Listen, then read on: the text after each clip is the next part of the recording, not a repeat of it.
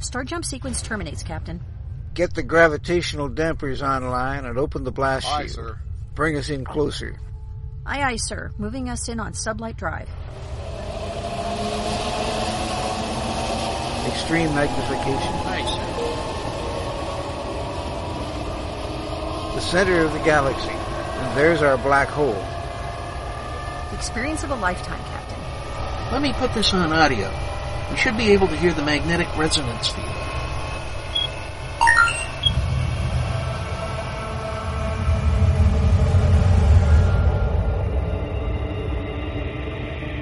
This is it, ladies and gentlemen. The edge of time and space, where the impossible can happen. Welcome to the event horizon.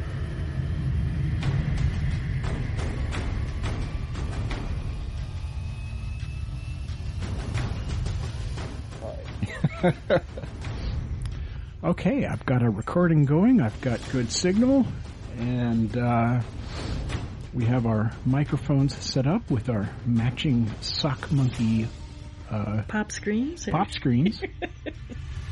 yeah, she makes uh, she makes sock monkeys. So we have these little sock monkey, um, you know, little baby socks, and we found out that they made perfect pop screens. Why pay for the big stuff, right? Yeah. What I think what you have is is is perfect. perfect. Thank you. And very- I would prefer that over the regular thing any day, to be honest with you. Yeah, they they're they're in the way. You hit your head on them, and, and you get noise anyway. And yeah. yeah. Okay. Uh, let's see. Um. so uh, So just to review, um, you're on. Are, are you coming up on the CW on the Masters of Illusion show? Or Correct, Have yeah. you, you've been before and you will be again. Yeah, this is our third season coming up, and I was on the previous two seasons as well. All right. okay, awesome. But we'll let you do all the bragging about uh, the wonderful things you're doing. Oh, you can. Uh, you could set me up. I don't need. I, Okay. I'll let you do all the talking if you want. I can, you know. Yeah, don't have a well, you know, with it's- that. I, I'm not a. kind- am not a. Uh, you know, attention uh, grabber. So whatever you feel is. Uh, He's not an attention grabber at the White House or at the stadium or no, of not.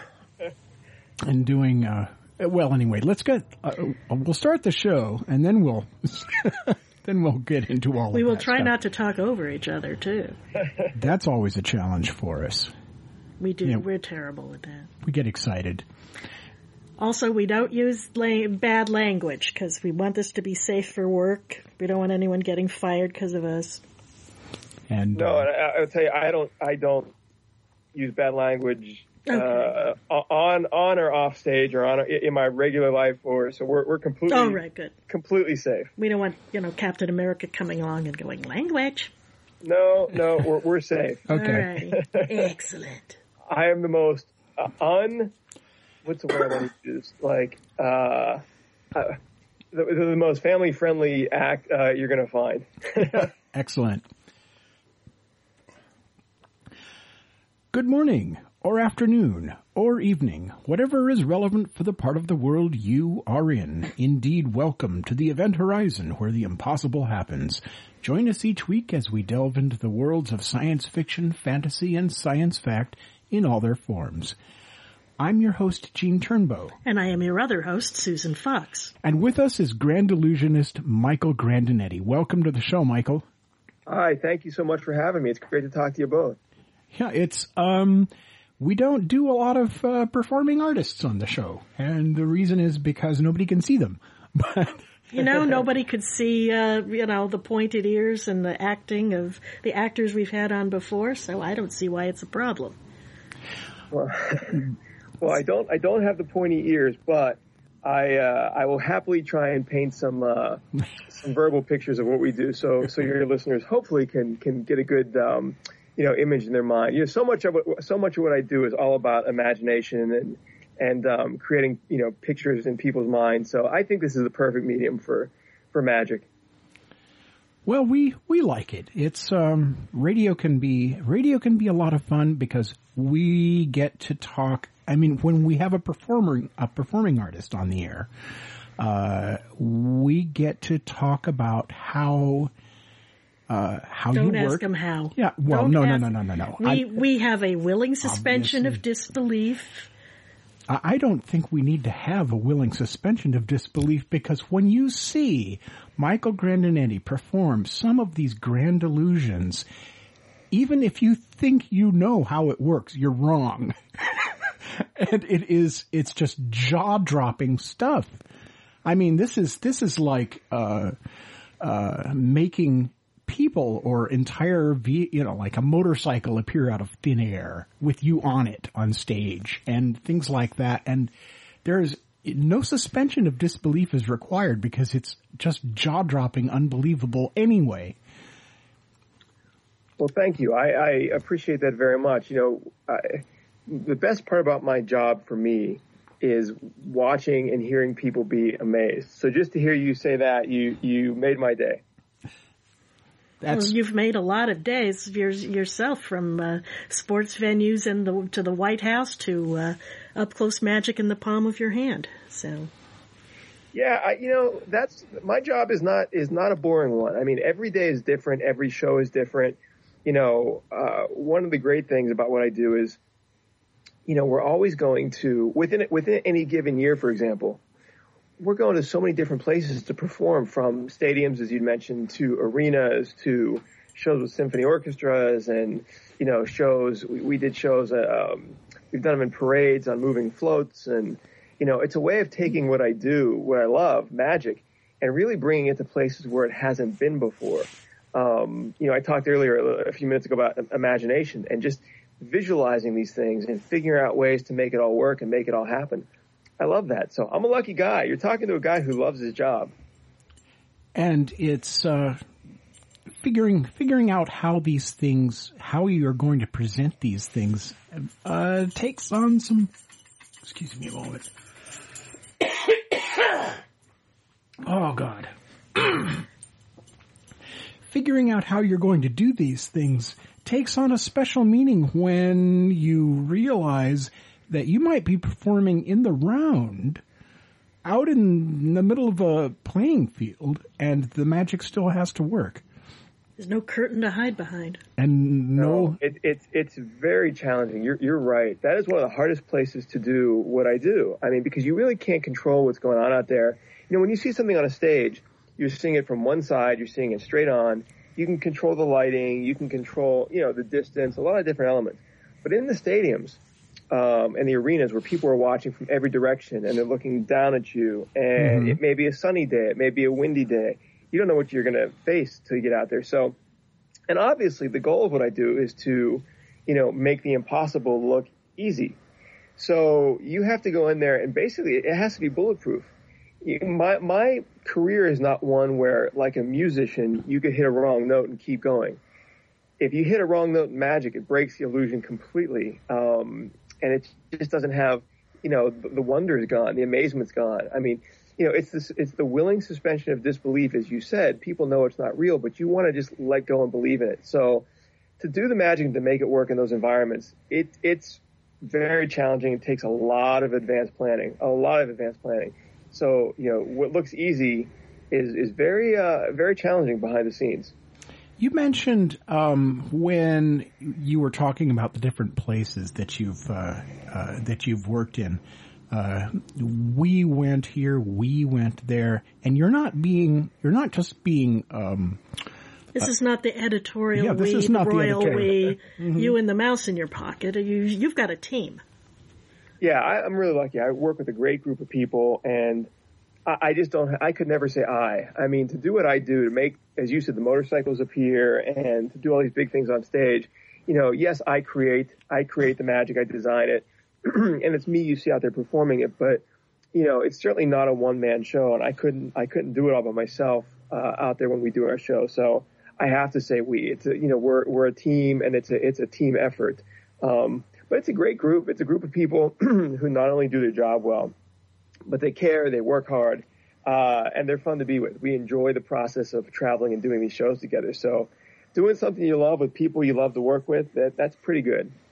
That is pretty good. That's one of the one of the hallmarks of great art. Actually, um, some of the best art is never done alone. It's all it's almost always done with the participation of many other people who help you create it. You know, um, I think it was uh, Cecil B. DeMille who said, uh, "A painter needs his brush, a writer needs his pen, a filmmaker needs his army." Yeah. and it's I th- I suspect it's kind of like that for you. Yeah, when you're doing big illusions, it, you need you need your little army behind you. Um, you know, it's because it's it's it's almost like you're creating little movies on stage. You know, there's there's lighting, there's music, there's choreography, there's staging, there's scripting, there's you know even all the logistics of moving all of the equipment and the curtains and the backdrops and yeah, it, it's you know it's very theatrical and and when it's done right, when all those elements fit together, you have this little story that you're telling on stage that's, like I said, very theatrical, like a mini movie. So I could relate to that quote and, and what DeMille said very, uh, very much. He was, he was right on. Do you have a studio or a shop where you build some of the rigs for the illusions or, and store the stuff or how do you, Yeah, all, how do you cope with all that? So, yeah, it, it's it's logistically, uh, you know, like I said, magic's a it's a logistical challenge. At least that when you when you do the large illusions. Um, so we have we have a warehouse where we store all of our equipment, and you know, I have about thirty thousand pounds worth of equipment. It's a lot of a lot of stuff. So, you know, we need a pretty, pretty large space. And then, uh, there are, there are shops, both here in Los Angeles and in Las Vegas, um, where this equipment is built. It's very specialized shops. You can't go to just your, you know, average, um, you know, metal shop and have something built. I mean, it, it's, it, use, it utilizes a lot of technology that just isn't, known by the general public. I'm not saying I'm not saying that to make it sound overly mysterious, but it's just it's just the fact. You know, the magical techniques that are used are very specialized.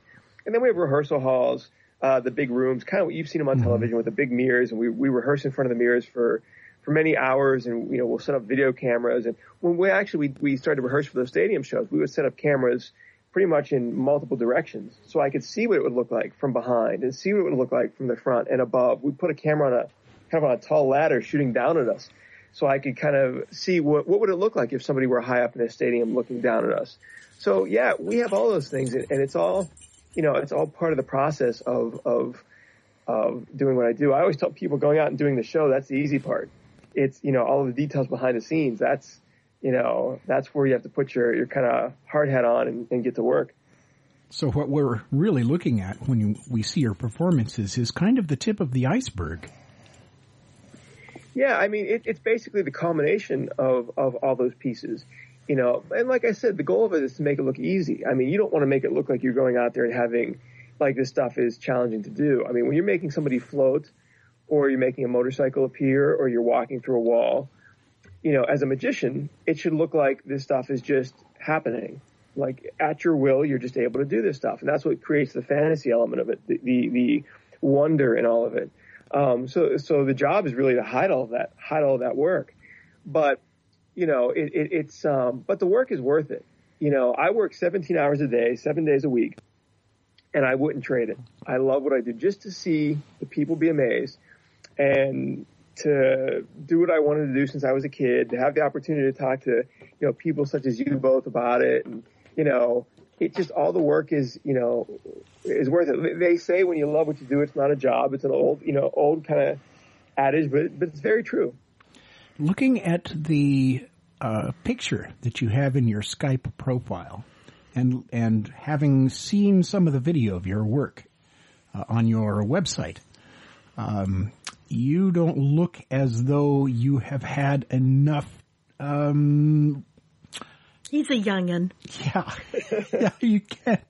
It's it boggles my mind that you are as young as you are and that you have the skill that you have.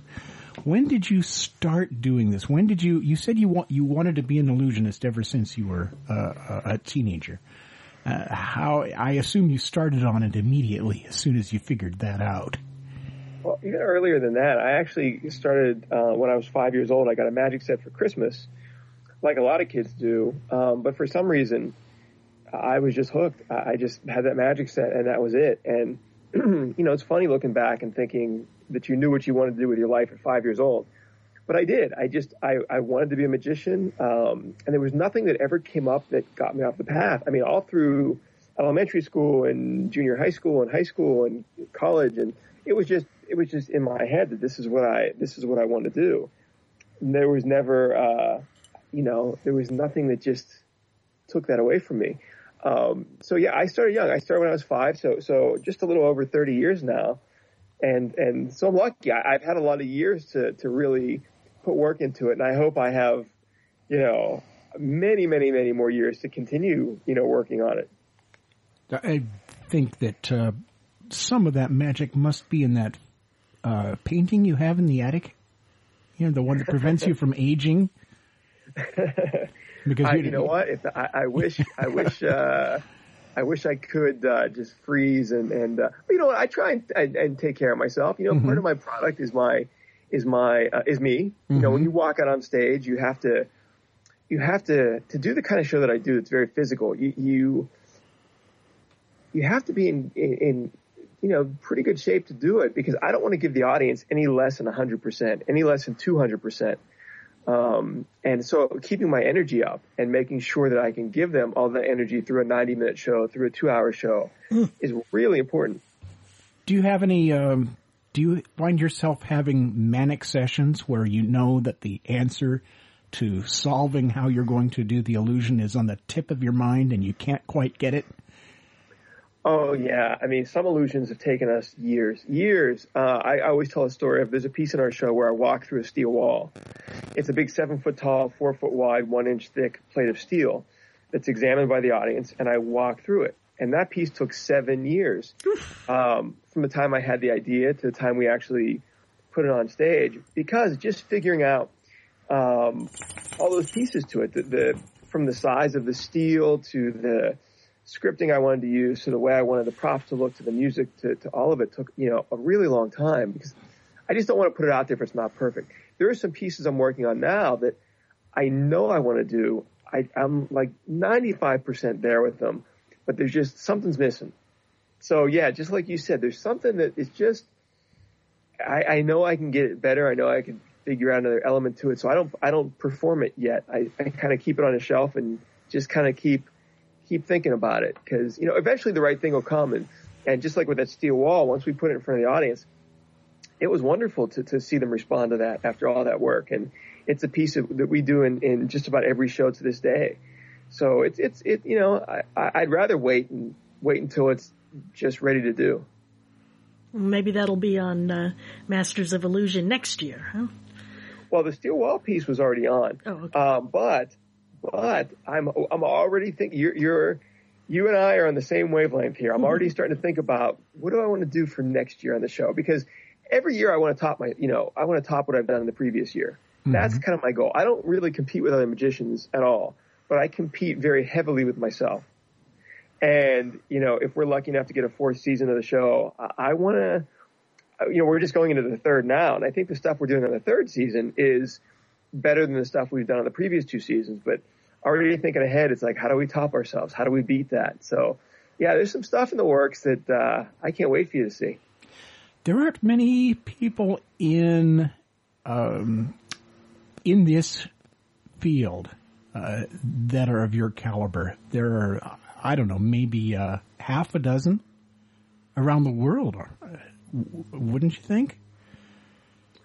I mean, well, there's a lot not, of That wouldn't be modest of him to answer, would it?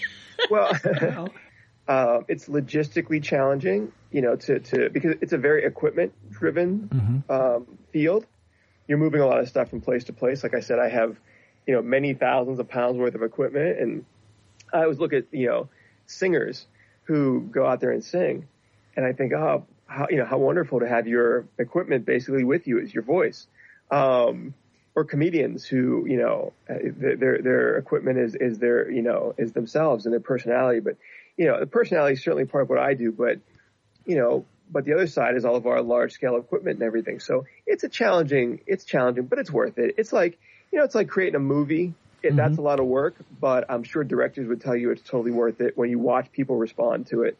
Um, and, and the plus side is when you do the big stuff, when you do, you know, making the motorcycles appear and levitating in the air and all that stuff. I think you get a response out of people that's really uh, different and unique. They're not used to seeing that stuff all the time, and and for me, that's what it's about. It's about giving them mm-hmm. um, that experience that they just don't get all the time. So it's it's, it's certainly worth it. So you uh, um, so you must have uh, uh friends who are also uh, illusionists, and it just occurs to me that um, it must be a weird sort of um, professional environment for you because you can't share notes. well, I mean, it, it's well, like they share amongst themselves. They don't let us, and us, you know, peasants know about it. Well, you know, I, I mean, your illusions are your stock and trade. Uh, having unique presentations are your stock and trade. So of course you can't talk about that. So it must yeah. it must be kind of uh, that must be one of the strange aspects well, of what then you they do. talk about drinking, women's, men, sports, whatever normal people, you know. No, it, uh, here's the thing. Magicians still talk about magic. You put a bunch of magicians in a room and we're all like a bunch of five year old kids showing each other, uh, the latest, you know, magic effects out there. Um, you know, I, I think all of us are basically kids who found magic who never grew up uh, we just love. I still feel like a five year old kid who who just loves what I, I I've never lost that excitement over. It's like a kid with a new toy. You know, I've never lost that feeling for that passion for it. Um, but professionally, yeah, you you know you want to keep your ideas and eh, you know protected. And at the same time, you know you don't want to really be influenced by somebody else either, even inadvertently, even subconsciously. You kind of, for me, I want to make sure that my show has kind of my stamp on it, and it, it's my, you know, outlook on magic. It's my way of doing it. You know, it's like you know, going back to a music analogy, you could have ten different singers sing a song, and each one's going to sing it their own way. You know, I want magic to be, at least the magic that I do, to be a, re- a reflection of me. So, you know, I think keeping, make, just making sure that, you know, from a professional standpoint, you are always keeping your performance a reflection of you. That's the important part. But the end of the day, again, you put a bunch of magicians together and, you know, we just, we just have fun. That's cool. I mean, it, it's, it's exciting, uh, that, that you get to do that, that you get to have that kind of involvement and engagement with, with something that you do for a living and that you enjoy so much because it helps everyone else enjoy it too. I mean, when you perform, uh, it's clear that uh, you're just sort of glowing with this. Wait till you know this. This whole. Wait till you see this. Wait till you see this one. I love this. This is so cool. And then you show them, and they're blown away. So, what is your philosophy? What What is your distinctive? Uh, what's the word I'm looking for? Idiom. Well, you know what? My, I'll tell you, I'll tell you this. My, my, when I'm up there performing or when I'm creating something, my philosophy is, um, it's never about, look what I can do. Isn't this cool? Isn't this great? It's about, look at this amazing thing. Let's all kind of enjoy this and be amazed together. It's, you know, I'm, I'm kind of the guide through mm, the experience. Mm-hmm. It's not about you know, it's the arrow. excuse me. You can edit that out. Uh, the arrows. Uh, too many too many airplanes last week. I'm a little hoarse. Mm. Um, the the arrows aren't pointing towards me. It's not about. You know, like I said, it's not a. It's not a. It's more of an outward thing. I just love. Uh, I just love watching the audience and giving them that sense of amazement. So everything I do is about that. It's about giving them the best experience possible. So I think that is the philosophy that drives mm-hmm. everything that I do. So it's not look what I can do, it's look what I can do. it, well, it's, it's the thing. It's the it's, it's the it's, it's, here. Look at this. Yeah. Not not me. Yeah, look, look at look at look at this look at this process. Yeah. I mean look at look at this process that I've I've worked out. Look at this this uh for lack of a better word magic. It's what, a sense of wonder. It is. It's a sense of wonder. And it's so Wonderful. It's it's something that's essential, I think, for uh, for our modern civilization. What you what you do, uh, we have to have a sense that there's something uh, larger and more grand than ourselves. Well, this is why he's at the. This is one reason for doing this at a already grand event, from a you know a classical music concert to a you know an arena. Of course, at a classical music concert, everybody there's in a tux, and you know. who who knows what you're going to be there for? For all for all we know, you could be playing the timpani. Well, you know what? It, it's it's it's having that experience of amazement is is pretty rare. We don't get that in our everyday lives much. You know, we may feel happy or sad or stressed, but feeling amazed is it's a really positive, uplifting emotion. So, you know, that's why I tell people when people say, you know, when people want to know how the magic works, I always say, you know what? You're not going to hurt the magician. You're going to hurt yourself because you're going to take away that that rare opportunity to feel amazement uh, and to feel like a kid again. And, you know, why would you, why would you ever want to do that? So, you know, I think if magic, you know, has a strength, I think it's that it's, it's giving people that really, really rare emotion. Okay. Change of tone. Have you ever executed a, a, an illusion perfectly and not engaged the audience? I mean, did they, what, what doesn't appeal to people? That's kind of a um, funny question, but I'm just you know, I think when you're doing magic, if you're, I think it's the exact opposite of, of the previous answer, which is if you're doing magic and you're already doing something that people can't do and you're presenting it in a way where you are going, look what I can do. You know, I bet you can't do this. I bet you can't figure this out. If you do it in a boastful way in any way, shape or form, I think by the nature of what magic is, I think that doesn't connect with an audience. As a person, that's not who I am. I'm not like that, you know, on or off the stage. So I, you know, um, that that thinking is never in my mind, but I think you know that that's a style of performing that would not work for magic. Mm-hmm. Um, as far as uh, things that we've done that that that may not have worked, I can't think of anything. And I would tell you if something popped into my head, I can't think of anything where everything went as planned, but it just didn't it didn't connect. Now, there are times where we put something in our show where I will look at it and go, okay, I think we can get a better response out of it. I think we can get a bigger laugh here. I think we can get a bigger, you know, put more suspense here. You know, I'll evaluate it and see where we can enhance stuff. And we're, or I'm always doing that, always, mm-hmm. even with pieces that have been in our show for, for forever, for years. But I can't think of any time where something just fell flat. Knock on wood, thankfully. Mm. It sounds like you um, you spend a great deal of your time polishing and putting more energy into things so that that never happens. Well, doesn't every artist, performing artist? And that, I hope so. I hope so. You know, that's you know, if people make a decision to watch what we do or or come to our show or tune into TV, you know, when they could be doing a million other things, I think they deserve uh, that. You know, I think what else? What else do you enjoy that you think feeds back into your performances and your the the art that you create? Uh, just being creative. You know, my my hobby, my profession is magic. My hobby is magic. So, you know, it, it's it, it's there's really no time where I go, okay, I'm gonna take time you know away and, and go, you know, play basketball or go do this or do that. It's it's I just you know even when I step away from the computer or I step away from the stage, I will pick up a magic book and start reading it. You know, it's just, um, it's, it's, it's like climbing a mountain. You just want to keep climbing upwards.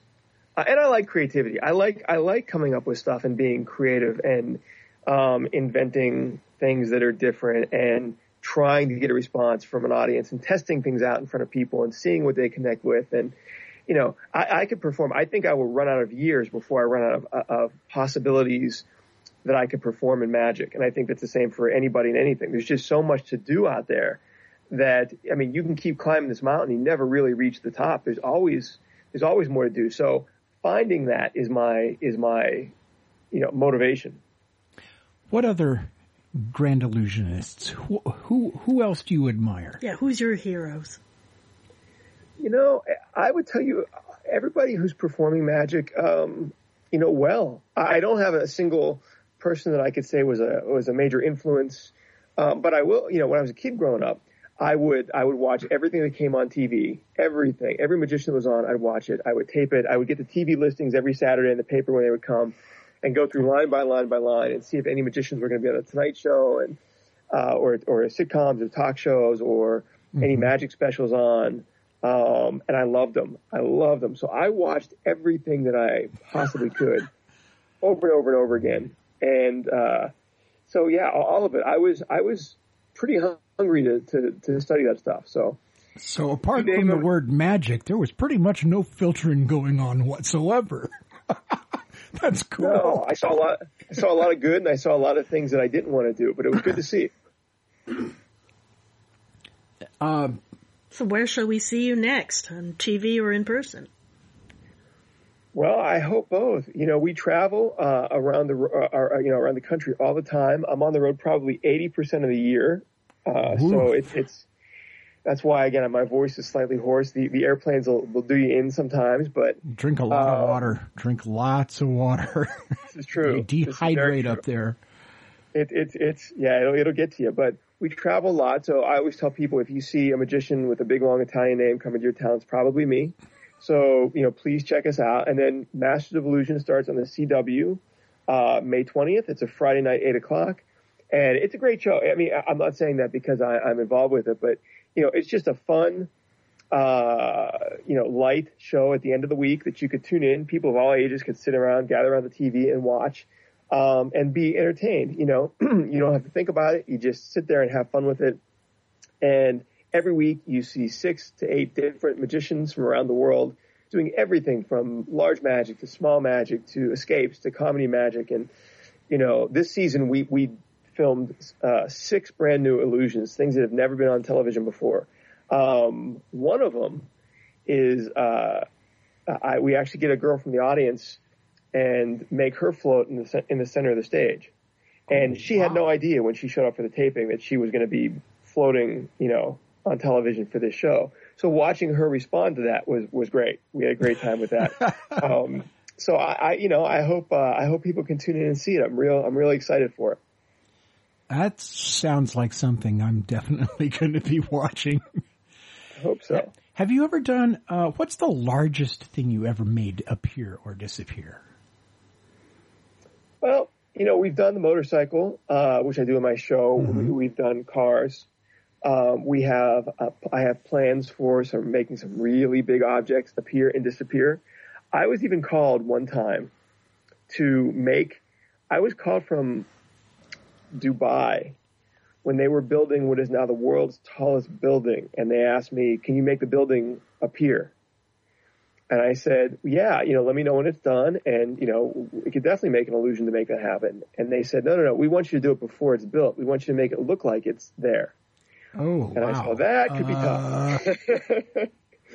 but I was willing to, to, to work on it with them, and so I always thought that was that was you know funny. That's always one of my stories. I think of when people say, "What was the biggest thing?" that, um, you know, that, that definitely was the biggest that I, have gotten called for. I, you, nobody's going to top that one. that's a, that's not until they make build good. a bigger building. Um, do you do a lot of uh, personal magic uh, as contrasted to the, the, the stage stuff as well? I mean, you, is this um, what's the, the what's the balance? Magic. The up close yeah. stuff. Yeah, I love the close up magic. I absolutely, you know, I would say professionally, I do a lot more of the stage work, mm-hmm. but I enjoy. I mean, even for my own, you know, enjoyment, I'm always studying and learning new close up magic, and um, you know, it's it's hard to go anywhere, even with people who friends and family, you know, a, a lot of times they'll say, um, uh, you know, show us something, do, do some magic or, uh, family re- family reunions. I have to get up and do 30 minutes, you know, um, but I, I, wouldn't trade it. I, I it, it's my most favorite thing in the world to do is nothing's better than performing for your family. Um, so I always, ha- I always have, you know, close up magic with me. Um, and I love it. I, I really do. And uh, you must have started off that way. I mean, when you're five years old and a magic kid, it's all close up magic. Yeah, you don't start by making the motorcycles appear. That's for sure. um, that's that's a little. It comes a little later. Yeah, it, you know, you start out with with um, the very basic, the very basic, simple pieces of magic as a foundation, and and there are some people around the world who who that is their career in magic. They they just do the close up magic, and they're they're wonderful. It's it's a great form of magic. You know, scale doesn't necessarily mean um, just because it's smaller in scale doesn't mean it's any less less wonderful. So yeah, close up magic is is, and I'll tell you this much about it. It's it's not any less challenging sometimes than the big stuff because you know you're inches away from people's eyes. They're watching very closely. You know, they're you're basically just all out there right in front of them. You know, with with everything that you're doing. There's no lighting. There's no curtains. There's no staging. So it's you know it's very detailed. You have to you know I always tell people practicing for close up magic is like practicing the piano. Your fingers and your hands and your movements have to be just precise. Neat. I mean, it's, I, my father was, uh, was an amateur magician, uh, when he was about your age. And, uh, oh, he had this. Was he good or was he awful? Well, he was okay. I mean, he he. There were a couple of things that uh, he probably wished he hadn't bought. Uh, one of them was the magic cigarette guillotine, where you'd he'd. Uh, uh, One way his, to get is get somebody to stop smoking, huh? Well, yeah, you you, you know you stick the cigarette in the guillotine and demonstrate that it could chop the the uh, uh, cigarette in half, and then Whose you'd put your finger? Whose finger did he chop off? I almost chopped mine off in it because I didn't know how the trick worked, and I was going to try it. And uh, my dad caught me just in time. I think I was five. Anyway, I'm So, sorry. so no I- no I mean, playing Frodo in the the school play for you. Well, you know what? That just goes to prove to you that even, I mean, some of those things, the danger is not an illusion. I mean, in that piece, I know, I know the exact piece you're talking about. Did it have a metal? Was the blade metal? Yeah, yeah, uh huh. Yeah, I, those are, you could really, you can really cut your finger on those things. Um, you know, I had one of those too when I was, when I was a kid, but I had it in plastic. So it wasn't, you know, it came a little magic set that I had when I was about eight or nine, but it was still, it was still, you know, it's pretty dangerous. So, you know, it, it's, it's like the stuff we do now, the, the spike escape that we do in our show. The spikes are real. And I mean, if those spikes came in and were to hit you, just like with that finger guillotine, it, it would, it, you know, the danger is real. It would ruin your hold, and they're on fire as well. Yeah, and I'm covered with gasoline, so it's pretty ugly if you get hit. Oh yeah. No, I've. Uh, what's the URL for your website? It- Uh, my website is my, excuse me, my website is my name. It's michaelgrandinetti.com. And, you know, people check it out. We have a lot of pictures of our shows from all over the place. We have videos and, you know, information from the show, but it's also a place to contact me too. And I always tell people, if you ever have any questions about, you know, magic or even just pursuing your own, uh, goals, get in touch. I love to hear from people. That's great. I mean, I I love the fact that you are so engaged with your fan base that uh, that you do that. Well, you know what? I just I'm truly appreciative. you know appreciative that um, you know people are interested in what we do, and you know the audience is what lets me do my job. So you know if there's any way that I can give back to them, uh, you know I'm happy to do it. And you know I know what it was like when I wanted to find out information about something, and I would write to people. You know when I was coming up, eh, you know in, in junior high school, there was no not to date myself, but there was no internet. There was no you had to write letters, and I would spend hours writing letters to people, asking them for information and mail it off, and you know hope they would write me back. And and when they did, you know it was it was always wonderful. So I um you know I I love hearing from people. Well, Michael Grandinetti, thank you so much for joining us on this week's episode of the Event Horizon. It's been a pleasure having you with us. Thank you both so much. I really appreciate you having me on. It's been wonderful talking to you, and I hope you have a chance to see our show. And when we come to your neck of the woods, I'm going to send you some tickets. You, you have to come and see us live. Awesome. We'd love that. Thank you for joining us this evening for episode 134 of Krypton Radio's weekly production of The Event Horizon April 30th, 2016 with your hosts, Susan L. Fox and Gene Turnbow. Our guest this evening has been magician and grand illusionist Michael Grandinetti.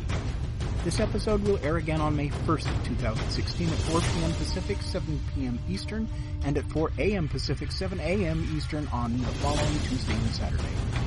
Once all the air times have passed, you will find this episode and others as downloads on KryptonRadio.com and on iTunes and Stitcher as podcasts.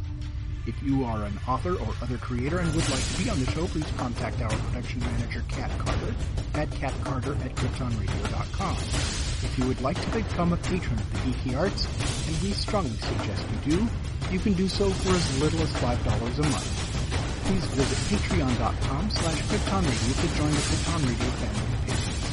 The Event Horizon title sequence was written and produced by Gene Turnbow. The science officer was played by Mark Shermaster. The engineer was Christine B. McGuire. The navigator was Christine Cherry. And the captain was voiced by legendary science fiction This program and its contents, except where provided by others, are copyright 2016 by Krypton Media Group Incorporated. The Event Horizon it's sci-fi for your Wi-Fi.